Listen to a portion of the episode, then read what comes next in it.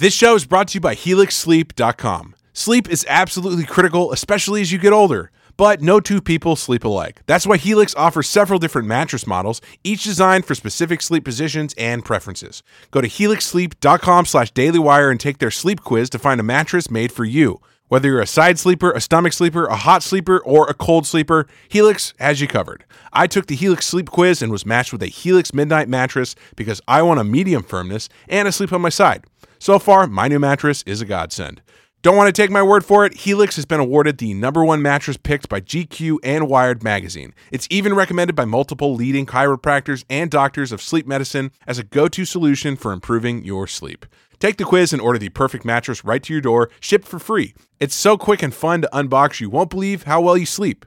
All Helix mattresses come with a 100 night trial and a 10 or 15 year warranty. Helix even offers financing options and flexible payment plans. A great night's sleep is just a few clicks away.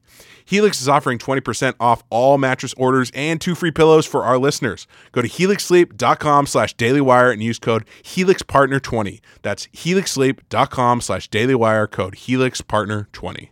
Yesterday, 17 House Democrats pretended they were living in the late 1960s as they pretended to be dragged away in handcuffs from a pro abortion rally outside the Supreme Court, which they attended so they could pretend to defend legal abortion after the court overruled Roe v. Wade and returned the issue to the legislature. I feel like I'm doing slam poetry or something. There's a lot of ends in there, you know? In reality, they were not handcuffed.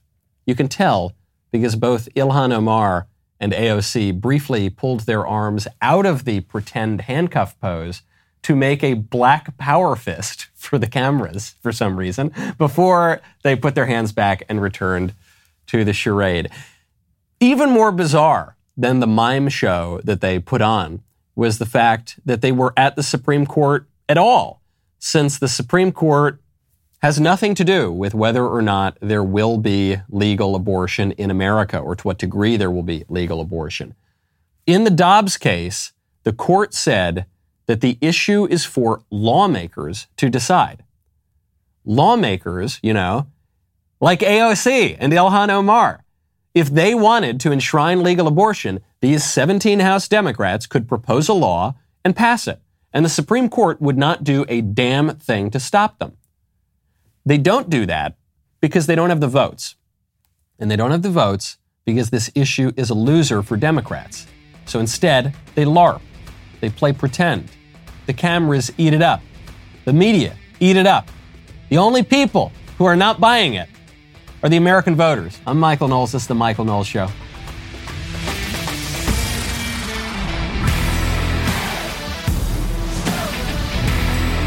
Welcome back to the show. My favorite comment yesterday is from Frank S., who says, Not sure why the DC mayor is so upset. She should be thrilled about the best doctors, lawyers, and engineers being bussed into her city. Yes, it doesn't make sense because the libs constantly say that unlimited illegal immigration is a net positive for our country and diversity is our strength. And these are the most wonderful people in the world, and we should all be so glad to have them in our country, completely unvetted. And yet, the libs who say that never seem to want the immigrants in their neighborhoods or in their cities or in their communities. They, they only want them in the red states and in the, in the conservative places and in the Republican. It's so weird because the unvetted millions of illegal aliens are our strength and they're so wonderful for strengthening America and it's so, so great. Bring that strength over to DC. All of a sudden they don't want it. Kind of, kind of tells you what they really believe. Kind of tells you the whole thing is just a big trick for Republicans. When you want to protect yourself, from people that you don't necessarily want in your space, you should go check out Ring. Right now, go to ring.com slash Knowles. You got to do it right now. Summer is upon us. People are traveling. They're away from home. And you all know about the Ring video doorbell. Sure, you want to see and speak to whoever is on your doorstep, whether you are in the house or at your office or on vacation somewhere, which is what we should all be doing this summer one great reason to protect your home. Did you know you can protect your whole home with Ring Alarm, an award winning alarm system? Protect your windows, protect your doors from fire, from freezing, from flooding, from everything, from the bad guys. But did you know that you can go pro? Be like me, become a pro. Get Ring Alarm Pro and protect not just your physical home, but your digital home as well. CNET calls Ring Alarm Pro a giant leap for home security. We are all busy during the summer. We're going away from home. We're traveling all over the place. Protect yourself with Ring. This busy summer season, protect yourself with Ring Pro. That's right, Ring Alarm Pro. Go to ring.com slash Knowles, ring.com slash Knowles. The only people who the Democrats are fooling at this point are the squish Republicans in Washington, D.C. I am convinced of that. You look at the approval ratings right now among actual American voters, Democrats are in the absolute doldrums. It's pathetic. You can see through it. The, the fake handcuffs from AOC and Ilhan Omar, the, the ginned up outrage, the lame excuses for why the economy and the rest of the society under Democrats is collapsing. The American voters see through that. The only people who get fooled are the House Republicans. This was so pathetic. This was so pathetic. Last night, there was a vote in the House of Representatives. The vote was to enshrine the radical new definition of marriage that the Supreme Court foisted on us in 2015 with Obergefell. For all of human history until roughly seven years ago, it was understood that marriage is between a man and a woman, man and at least one woman, maybe more than one woman in some certain cultures, but at the very least, that sexual difference, boys and girls, men and women coming together for the purpose broadly of procreation, family building, educating children, that that was essential to marriage.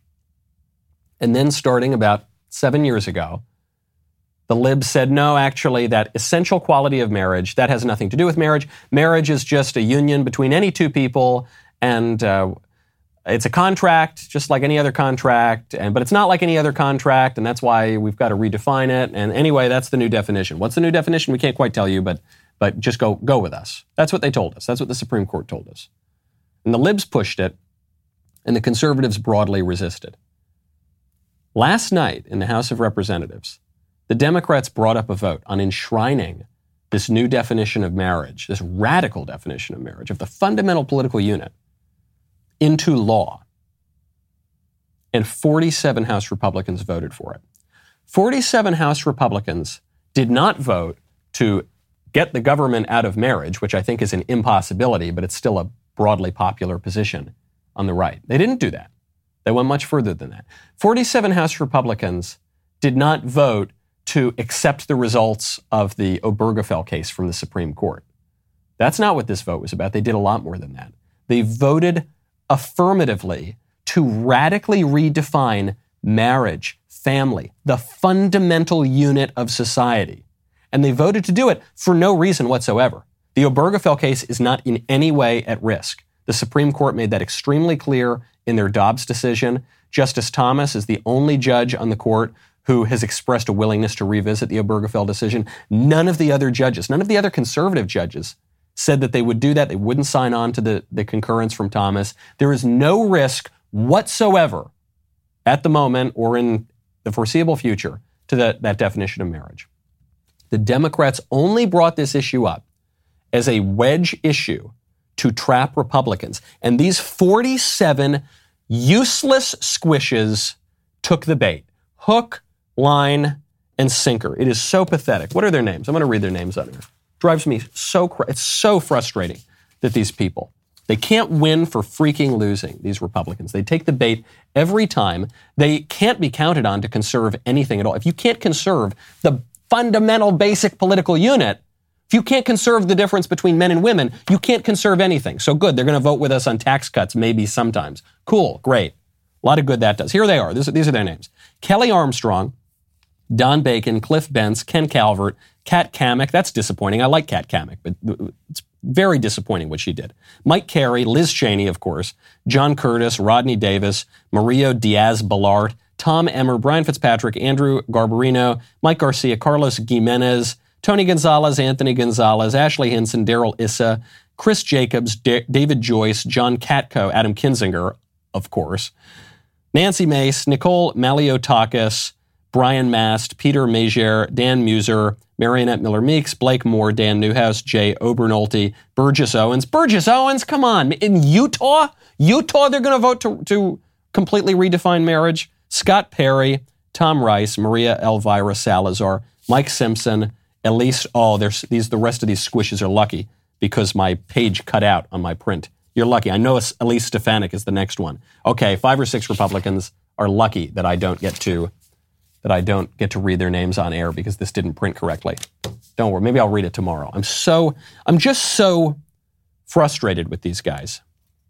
The one, if you don't if you don't have the moral clarity on this issue, or at least the political clarity to know, huh, this, this really matters. I know a lot of Republicans want to say, oh, who cares? It's not a big deal. You know who cares? The Democrats care. The Democrats have been putting a lot of time and energy and focus into this issue for a long time. And they care because they know that it matters. Because if you can redefine men and women, then you can do anything. You can take any amount of political power.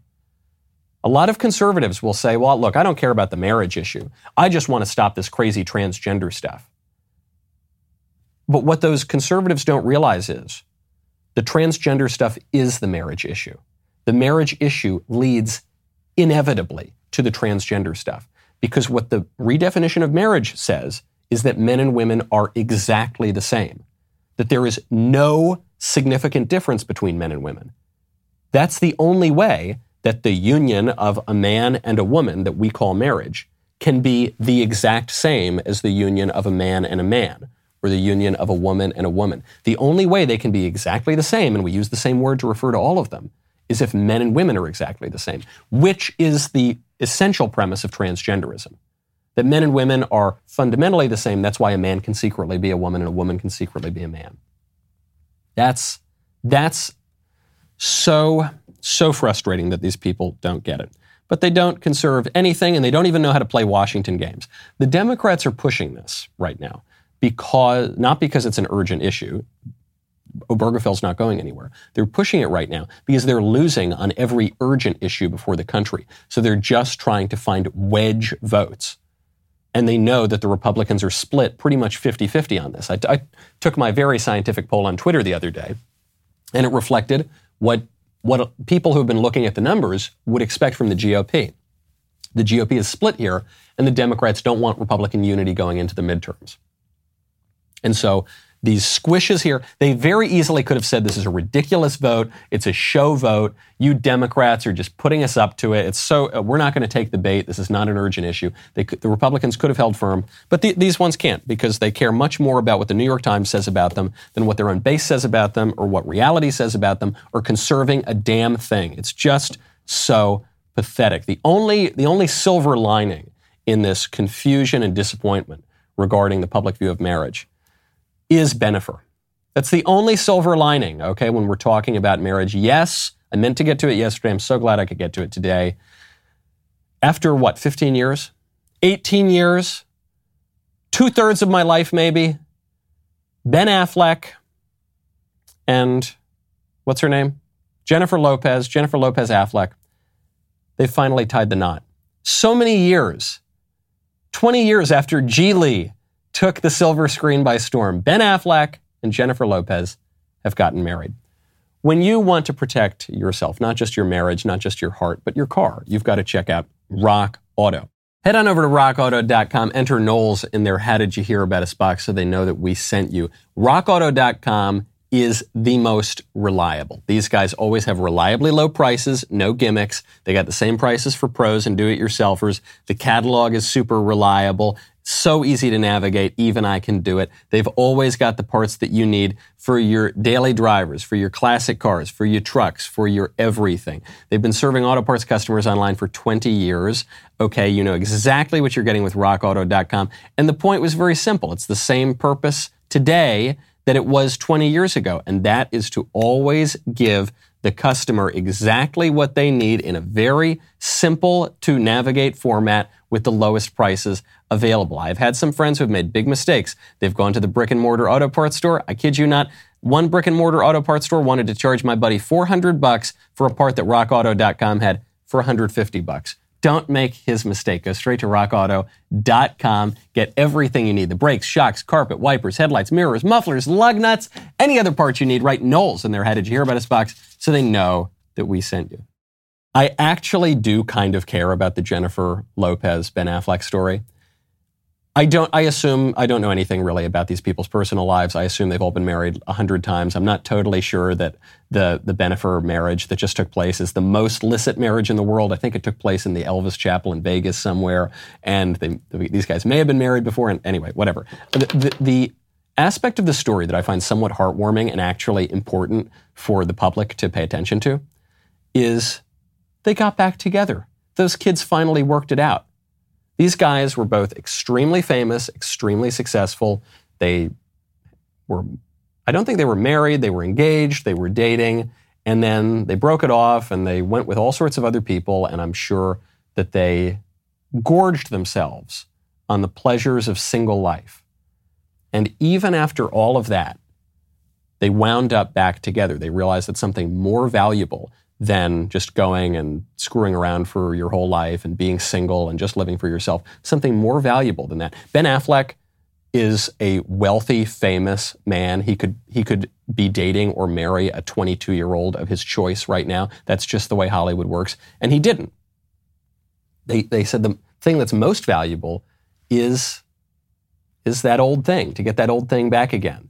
S- someone with whom you have shared experience someone that you've lived with for a little bit to kind of come back.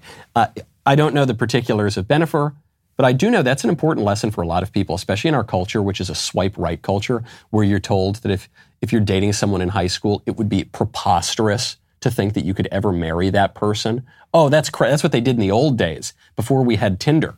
Now, oh no, you have to break up. You for sure have to break up for college, and you've got to date 100,000 people. And I don't even want to use the word date. You should just be in a hookup culture, and you go out and you you, you go sleep with somebody and then maybe you introduce yourself to that person the next morning when you wake up possibly you go get breakfast but you don't you don't really live for anybody else you certainly don't make any decisions that would affect your life for anyone else you don't make decisions about where you're going to live or your job your career your school you don't do any of that for anybody else. You live entirely for yourself and for your career and the widget factory you're going to work at. And then if a spouse fits into that picture, that's fine. But maybe you're just going to live in a studio apartment forever and just keep swiping right, right, right and going on meaningless dates and have casual sex.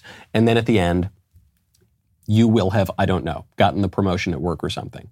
That's what our modern culture tells everybody to do. And it's really, ra- you want to talk about radical redefinitions of marriage and the relationship between men and women. That's a radical redefinition. And what are the fruits of that?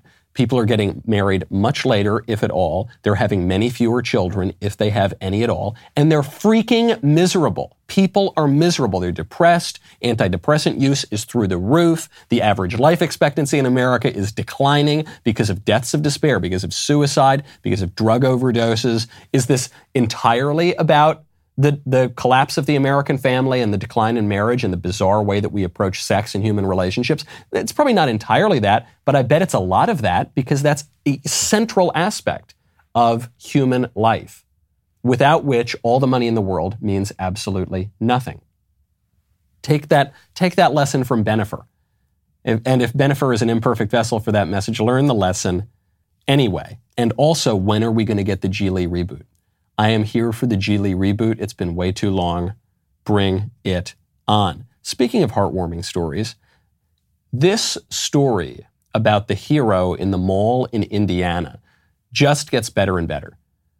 So there was a potential mass shooter in this mall in Indiana, and he did sadly manage to kill three people and he injured some other people. But he only killed three people and he only injured, I think, five or so other people because he was taken out, not by the police, not by gun control laws, but by a good guy with a gun, a young good guy with a gun who was only carrying a gun because of the constitutional carry laws in Indiana. So that's what we knew about the story. Now it gets even better. 22 years old, guy's name is Elisha Dicken, and he's walking around the mall with his girlfriend. She spots the bad guy with the gun. She says, I see a long rifle over there. He tells her, Get down, do not get up. He gets behind some kind of edifice, a pole or something to that effect, to give him a little bit more balance and a little bit of cover. And he fires off 10 rounds from his Glock. So he empties the magazine on the Glock. He, he hits the guy. Some reports are saying he hit the guy. Some, some reports are saying he hit the guy with all all of the bullets. I can't imagine that's the case. Uh, some are saying he hit him multiple times. Some, some are saying he only hit him once. All it takes is one hit. The craziest part here is this kid, this 22 year old, with a Glock, with a pistol in a combat situation, hit the bad guy from 40 yards away. 40 yards away. If any of you have any experience with firearms, or maybe you go to the range, you know that is not an easy thing to do. It's not an easy thing to do in the most peaceful, tranquil, tra- tranquil conditions of a gun range, much less in a combat situation. And apparently, while the kid was firing, he was he he made sure that uh, it was clear behind the bad guy, so he wasn't going to accidentally pop off a good guy, and he was waving for the civilians in the mall to get behind him and to to exit. This kid handled himself perfectly, and he took some amazing shots. He has no training with the police, he has no training with the military. He learned how to shoot from his grandpa. The reason this story really matters, other than it's amazing and they should make an action movie out of it or something, is everybody did everything right here. Because, by the way, the girlfriend then, who the hero boyfriend saved, She's apparently a nurse. She goes and immediately starts tending to people and caring for people. And then we only know about this because the, she called her grandmother. The grandmother would talk to the reporters. And the grandmother said, you know, look, this is amazing. We're so proud of the guy. We're so proud of my granddaughter. But it's, it's going to be hard for this guy because taking an, a, a human life, even if it's a guilty life, even if it's a potential mass killer, that's a hard thing to do. So please pray for him. Please pray for everyone involved. And I read this story and I say, wow, everybody did everything right Uh, other than the mass shooter, obviously. Everybody did everything right. The kid who killed the shooter, the girlfriend who tended to the injured people, and the grandmother who said, just pray, please pray. I'm praying, you should pray too. Prayers are efficacious. Everyone did everything right. My biggest takeaway from this story is that not that these people got lucky, not what a miracle it was, though I'm, you know, in a, in a way, it certainly does seem miraculous. But what doesn't seem, the part that actually makes it seem not like a miracle, is that kid was prepared. It's not just that he was carrying his gun around, not, not just that he was flaunting his rights. That kid had earned the right to keep and bear arms. That kid was exercising his right responsibly. That kid had trained. That kid knew how to use it. Same thing is true of guns as is true of other features of life. It's not the size necessarily that matters, it's how you use it. okay? It seemed, you can tell that with a gun. He just had a little Glock on him. But he knew how to use it. He was very well trained. He was being a very responsible citizen. This girl was being a very responsible citizen. That's a lesson that we should all learn, okay? If we want our rights, because this, this story completely undercuts the libs' arguments for gun control, completely undercuts the, the, the narrative that they've been pushing very hard for a couple of months now. But but they've been pushing it for years, actually. If we want our rights, we need to know how to use them. If we want to be a free people and we want to have self government, we need to be capable of that. This is why John, we go back to this John Adams quote a lot, but one of the implications of the John Adams quote, when he says, the Constitution is built for a moral and religious people. It's unfit to the government of any other kind of people. Similar quotes from other founding fathers about how if we don't practice our liberty, if we don't practice the virtues, if we are not worthy of our liberty, we will lose it. We will lose the ability for self government. That's just a fact. That's how it goes. If people are not virtuous, if people are not living up to their liberty, if they trade their liberty for licentiousness, then they are going to have a, have a master. They're going to be in need of a master. They're going to deserve a master. They're not going to have their rights.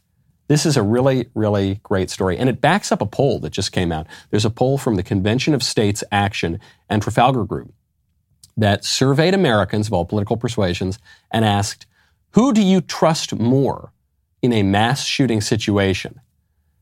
The feds, local police, or armed civilians? And the poll was taken, I believe, before this shooting happened or before the news reports of this shooting happened. Who do you think won? Well, let me ask you.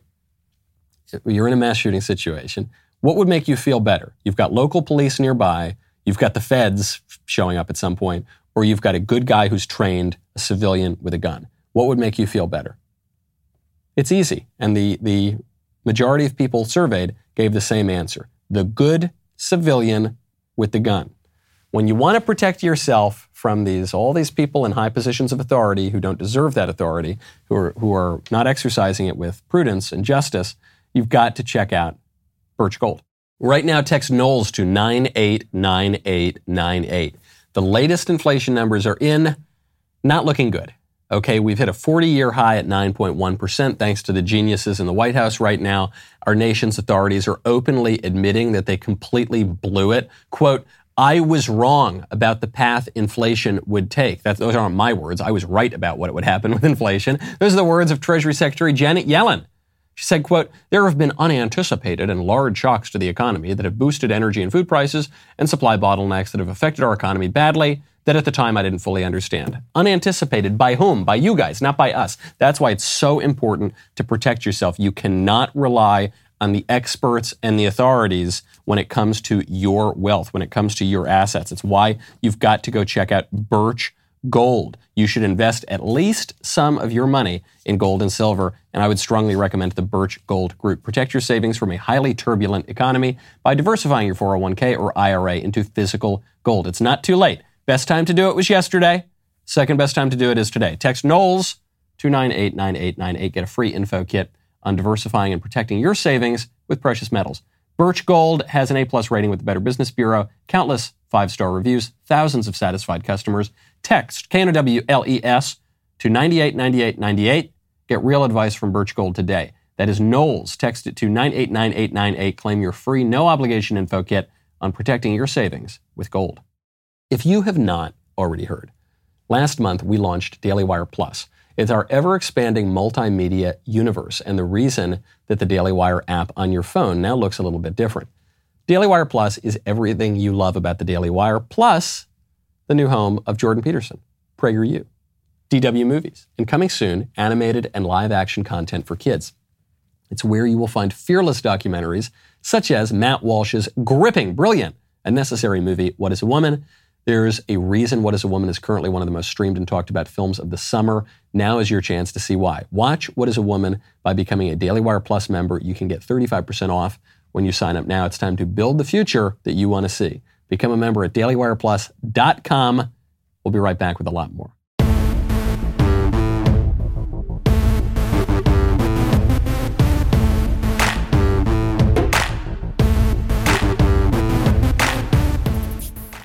Who do you trust in a mass shooting? 41.8% of respondents say armed citizens.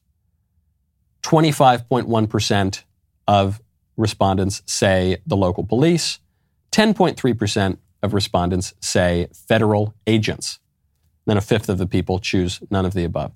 Some people are surprised by this answer. What do you mean? You trust some um, wild American with a gun rather than the police? Yes, of course. First of all, the libs have been telling us for years now that the police are evil, racist Nazis who just go hunting innocent black men for sport. The police are so unspeakably evil, that's why we need to give them a monopoly on the weapons. Does that make sense? No, of course not.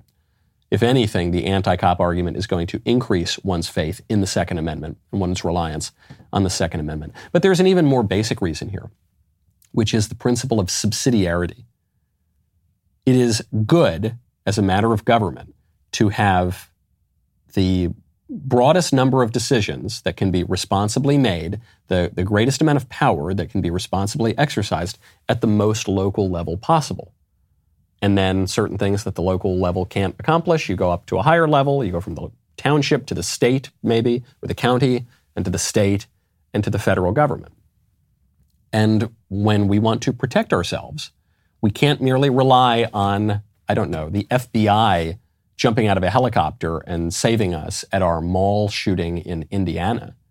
We can't, and we can't even just rely on the state police, and we can't even rely on the county police, and we can't necessarily even just rely on the local police. We need to be able to protect ourselves because self defense is a natural right. And this is one of the reasons why our Constitution recognizes the right to keep and bear arms.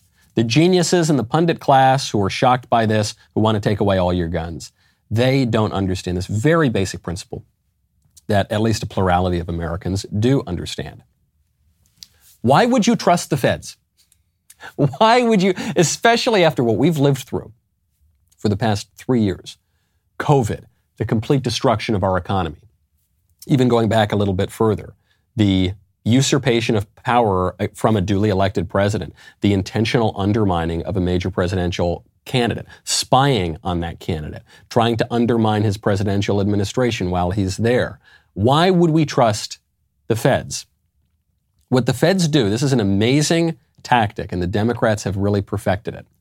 The Democrats will go in and screw everything up beyond your wildest imagination. And then they'll pull back a little bit from their, from their agenda of utter destruction. And they'll lo- loosen up a little bit, and things will get slightly better, and then they'll take credit for things getting slightly better. That's what Joe Biden's just doing.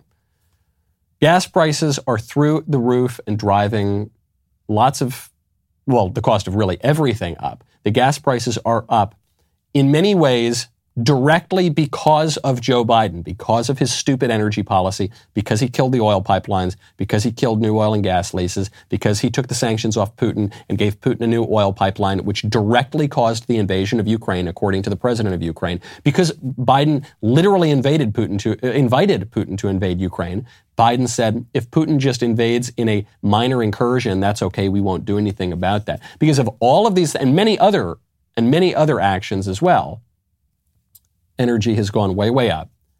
Now Biden is bragging because gas prices have declined somewhat from what we've seen in recent weeks. And the way that he's bragging about it is even a head scratcher. He says, I've been releasing about 1 million barrels of oil a day from the Strategic Petroleum Reserve and rallied our global partners to release a combined 240 million barrels of oil onto the market. Our actions are working and prices are coming down.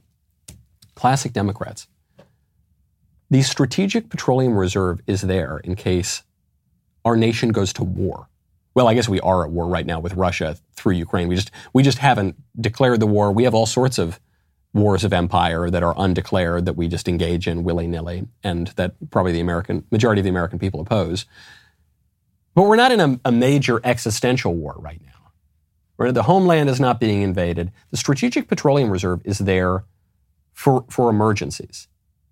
This is not an emergency, exactly. The reason that Joe Biden is releasing a million barrels of oil a day, notably just until the end of October, is so that the Democrats can help stop the bleeding in the midterm elections.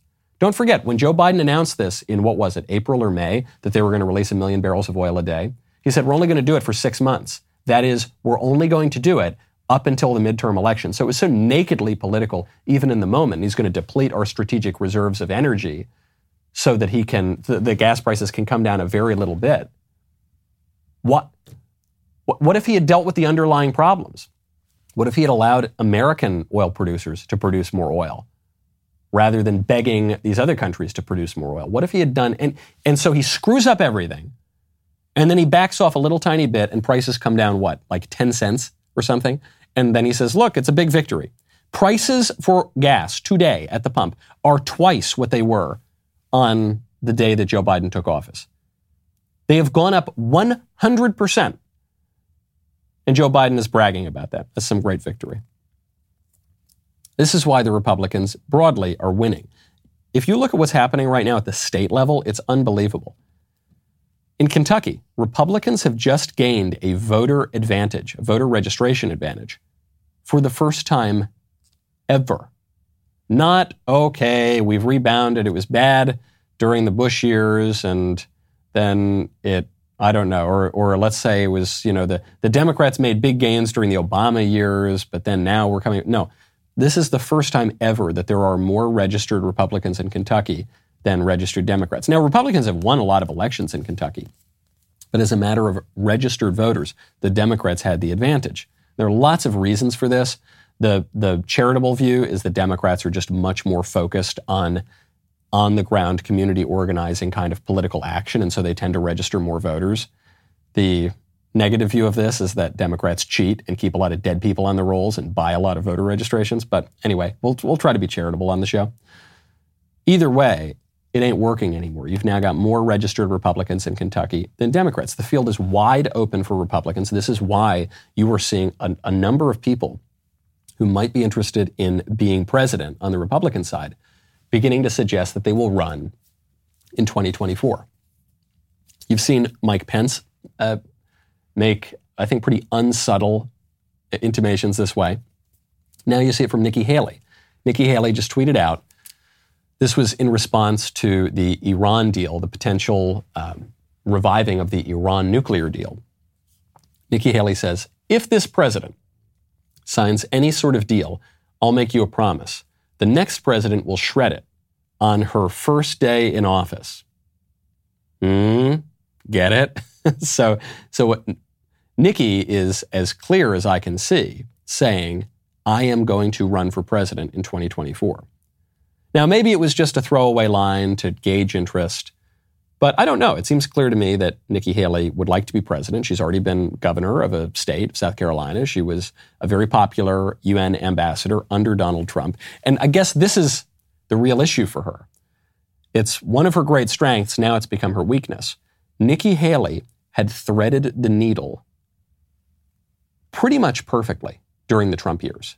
While lots of Republicans were completely destroyed by Trump, well, they were really destroyed by themselves and their own reaction to Trump. Nikki Haley had done a very good job. She was a relatively moderate governor of South Carolina, but she came into Trump's orbit. Trump named her the UN ambassador, and she did a very effective job as UN ambassador. And when she left the White House, she did so on good terms.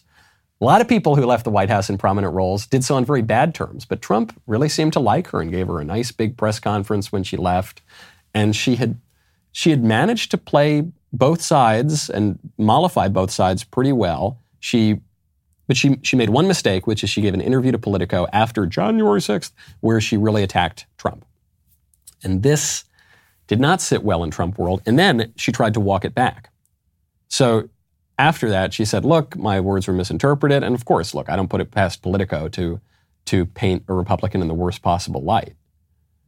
But whatever, whatever Nikki said to Politico, she then said, no, come on, this is being misconstrued. And she said, I will not run for president if Donald Trump runs. But it seems like Donald Trump's going to run. He's saying that he's almost certainly going to run. And now Nikki is suggesting that she might run anyway. So she's got this problem, this political problem, which is she she has to pick a lane. I think at this point she has to pick a lane. And she has a good play for the moderate lane of the Republican Party. She's probably the leading moderate candidate in the Republican Party. But the problem for that is it's not a moderate year, probably. If the election were held today, the moderate candidate almost certainly would not win. Then, now, she could make a play for a Trump friendly candidate, but if she's a Trump friendly candidate, then she, she can't be president because Trump is almost certainly going to run unless she's betting that Trump is only pretending that he's going to run, but he's not actually going to run, in which case she could be trying to make a play for Trump to tap her as his successor. Or some other strategy. But all of these strategies are mutually exclusive. She's uh, going to have to make a play for what kind of candidate she is going to be in 2024 if she is going to run. And it's not just Nikki Haley that's dealing with this problem. Ron DeSantis is dealing with this problem. He, I think, knows what kind of candidate he's going to be. He is running as the Trump successor, the heir apparent. The problem is Trump might not want an heir apparent just yet. People who are still interested in wielding power don't always like it when there are heirs. Sometimes they're a little tough on their heirs, and they try to, to kick them out of the political scene. At the moment, Nikki Haley doesn't seem to have a clear lane. And this is true of a lot of Republicans. So at the moment, I know a lot of people have their preferred candidates. A lot of people probably like Nikki Haley. A lot of people like Ron DeSantis. A lot of people like Ted Cruz. A lot of people like, I don't know, any, any of the other candidates too. But right now, Trump is the dominant figure in the field. And because he's an agent of chaos, until he settles down into what he's going to do, which is probably going to be very late in the game, the entire field is going to remain unsettled. Speaking of the United Nations, Prince Harry just showed up to the United Nations. Prince Harry, the, I don't even know if he goes by Prince anymore. The former, the, for, the artist formerly known as Prince Harry has left the United Kingdom because he married that awful woman, and now they live in America together because she didn't want to be a princess. She just wanted to play one on TV. And so he's come to America. He's lived here for five minutes, and he's decided to take to the U- UN to scold America for not killing as many babies anymore. This has been a painful year in a painful decade. We're living through a pandemic that continues to ravage communities in every corner of the globe. Climate change wreaking havoc on our planet, with the most vulnerable suffering most of all. The few weaponizing lies and disinformation at the expense of the many. And from the horrific war in Ukraine to the rolling back of constitutional rights here in the United States, we are witnessing a global assault on democracy and freedom, the cause of Mandela's life. So Prince Harry, I think, is referring to the Dobbs decision here. I think so when he's saying a rolling back of constitutional rights. What could he be talking about? He's not talking about the Second Amendment rights. I mean, there was a court decision that just increased that constitutional right. He's not talking about religious liberty. There were two court decisions that just increased those constitutional rights. I'm not sure that Harry agrees with either of those, but you couldn't say that that was a rolling back of constitutional rights. The only one where, where you could pretend it was a rolling back of constitutional rights was the abortion case, because it said, no, there's not actually a constitutional right to abortion. So Harry shows up, and it's so ugly, and he shills at the United Nations uh, for killing more babies in the United States, a country he's lived in for two seconds. And not only is this a case of an immigrant coming to America in search of a better life, this is a man who was a representative of his nation. His family embodies the nation. He's from the royal family, and he was a senior royal.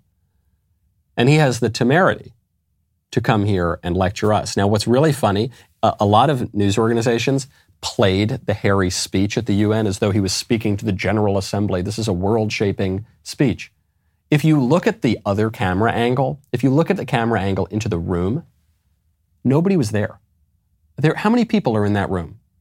50? Maybe? it's so sparse, the number of people who are in that room. So nobody cares what Prince Harry has to say. Nobody is really showing up for this. It doesn't matter but he is a, a good tool for the liberal establishment, and so they air him and try to make him seem more influential than he is. What bugs me most about this is not just the silly environmentalism. It's not even the, the shilling for the abortion industry and the, the moral, moral arguments for killing lots of babies. It's not, those are unpleasant too. It's the disloyalty that I find so tasteful, so distasteful rather, with Prince Harry. He's so disloyal. He throws his family under the bus as his grandfather is dying, as his grandmother, one of the greatest women in public life of the last century. This woman is 96 years old and he just roils the family and he's disloyal and he throws all this dirt on his own family and he moves to America. And then the second he moves to America, he's disloyal to America and just starts spewing all this bile at the country that was nice enough to take him in though I wouldn't say we took him in all that willingly. I certainly don't. I'm not glad that he's here. I'm, I, listen, maybe we should ship him to Washington, D.C. if we're going to ship the Guatemalans and the Nicaraguans and the Salvadorans who come across the border illegally, let's ship this limey too. You, you libs like him so much, you deal with him. They're gonna, they'll kick him bad. They'll deport him in two seconds. Speaking of disloyalty, I just read the saddest article I may have ever read in my life. This is in the New Yorker. And it ties into all these discussions on marriage and human nature and sex and sex politics. A hookup app for the emotionally mature. Modern romance can feel cold and alienating. Feeld, by encouraging open mindedness and respect, suggests a way forward. It's written by a woman, Emily Witt. She I'll just read you the first paragraph. This thing goes on forever and it just gets more depressing the more you read. It says, In the late summer of 2020, when much of normal social life was suspended, a relationship that I had been in for several years abruptly collapsed. I was 39 and scared by the idea that I would not be reproducing the kind of heteronormative nuclear family I had grown up in. I wandered the sidewalks of my Brooklyn neighborhood where discarded masks littered the gutters with a sense of having been exiled from my own life. My apartment, with its cat and its plants, still existed, but was no longer my home. I could get a glass of cold Prosecco at my favorite bar, but the people I used to see there seemed to have vanished.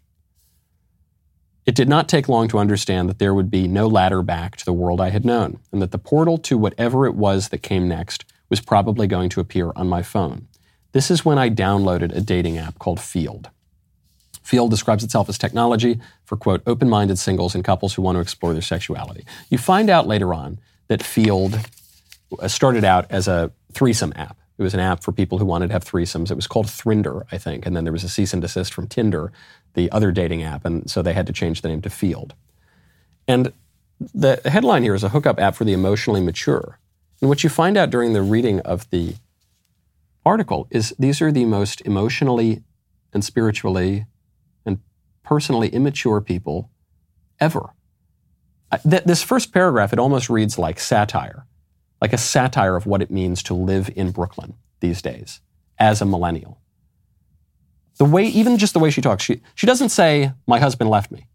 She doesn't say, My, my love affair collapsed. She says, My relationship, my, the relationship that I had been in abruptly collapsed. And so I went back to my, my plant and my cats, and I went to the place where I would get my Prosecco in the neighborhood. And, but the people that I was waiting to see, they weren't there as much anymore. And, and she's blaming this on COVID. But it's, it's so much sadder than that because COVID has nothing to do with this. That's called getting older. That's called life. when, as you get older, not everything stays the same. In fact, almost nothing stays the same. So you go to the bar, and fewer and fewer of your friends are there. And you say, hey, let's go get a drink tonight. And fewer and fewer people can do it because people go off and they get married, or they move for a job, or they, they move on with their lives. And disproportionately, it's people in New York, often in Brooklyn, actually, like this woman, but disproportionately, it's these sorts of people, people who are doing the kind of coastal, cosmopolitan, elite jobs who don't grow up. The, the rest of America tends to grow up. And they go and they get married and they get a job and they have kids and they just, they kind of grow up. These people don't. And it, they get very sad because their life is changing. And so if they were emotionally mature, what they would do is they would try to improve their lives and edify themselves and have more stable relationships and maybe have that relationship move somewhere toward marriage. Or they could, not, marriage isn't for everybody. Maybe they say, I'm going to be single, but I'm going to consecrate myself in single life. I'm going to do something for God, hopefully. Certainly something bigger than myself. I'm not just going to live for my cat and my Prosecco anymore and my New Yorker articles. But a lot of people can't do that. And so, what does this woman do? She does the opposite. She goes to the threesome app. And she describes having a threesome. She goes and she meets this couple at a bar and they go and they have a threesome. And it's so sad because she says, you know, the sheets felt nice in their apartment and they made me a nice dinner and then that was it. But I, I, I realized, you know, I felt like kind of an imposter and it doesn't, it didn't do it for me. But she never comes to the right conclusions. She never says, okay, I should go get married. Because we've, we've lost so much of our understanding of what marriage is, of what life is about, of what growing up means. We don't grow up anymore. Sometimes you'll hear people say, it brings us right back to those squish Republicans who voted for the Democrats' redefinition of marriage earlier. They'll say, well, you know, listen, marriage has lost so much of its meaning in recent years. You know, you've got divorce, rampant divorce galore, no fault divorce. You've got this whole culture of selfishness. So why shouldn't the gays get married? you say, oh, you you know, you're raising some interesting points, but you're coming to the opposite conclusion. One, the answer as to why the gays can't get married is not because we don't like gay people or we don't want them to be happy or anything. It's because it's ontologically impossible. because marriage involves sexual difference. And so if you don't have sexual difference, you can't get married. By definition, you can try to redefine it. You can try to say, well, no, marriage is different now. But it, but it is a thing. Marriage is a thing. And no matter what we say, no matter what the Democrats and 47 Republicans say, that's not going to change because the structure of reality isn't going to change. I can call this tumbler a microphone. It isn't a microphone. It is a tumbler. It is what it is. But furthermore, to this point, they, uh, the people who raise these objections have a good point. We have weakened marriage. We have lost sense of what marriage is. We've lost sense of what the purpose of marriage is. We've lost sense of what the purpose of our own lives and our relationship to our sexuality and the relationship to our fellow human beings and our relationship to our political community is because that's marriage is a political institution. That's why you do it in public. That's why you take vows before God, but before the public as well. That's why you sign the register. When states had established churches, then you would do it in the church, and that satisfied the state. When the state stopped establishing churches, you would register with the state as well. That's been true in every society for all of human history. People say we've weakened marriage. You're right. That's the problem. the solution is not to further confuse marriage or to further abolish marriage. The solution is to strengthen marriage. You're right, it's really sad that people are living this way. Don't take my word for it. They are sad. They are the ones who are taking more and more depression pills. They are the ones who are not living as long because of deaths of despair. They are the ones who are, who are reporting to social scientists decreasing levels of happiness. You're right, and I think it has to do with alienation. I think you're right. I think it has to do with a lack of community. I think you're right. I think it has to do with the collapse of the essential community institution. The solution is not to blow that up completely. The solution is to try to take it back and build it back and to have a co- more coherent culture. And if not even the conservatives can be counted on to get that, who can? I'm Michael Knowles. This is The Michael Knowles Show. See you tomorrow.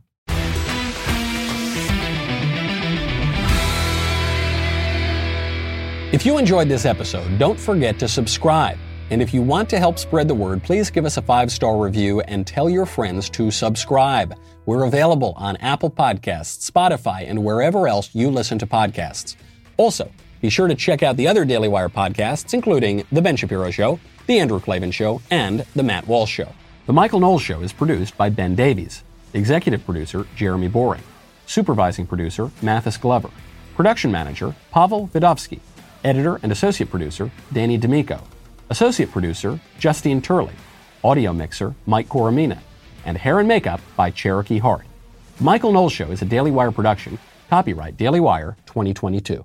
Today on the Matt Walsh Show, top HHS official Rachel Levine appears on TV yet again this week to push castration and sterilization on kids. But instead of being a high ranking federal official, Levine should be in prison. We'll talk about why. Also, 47 Republicans get on board with the federal government redefining marriage. Many people on the right have changed their minds on the marriage issue in recent years, but why? What compelling argument convinced them? We'll try to figure that out. And the heroic squad led by AOC are arrested and frog marched in front of cameras with invisible handcuffs. A harrowing scene indeed. Plus, CNN discovers something known as summer and blames it on climate change. All of that and more today on The Matt Walsh Show.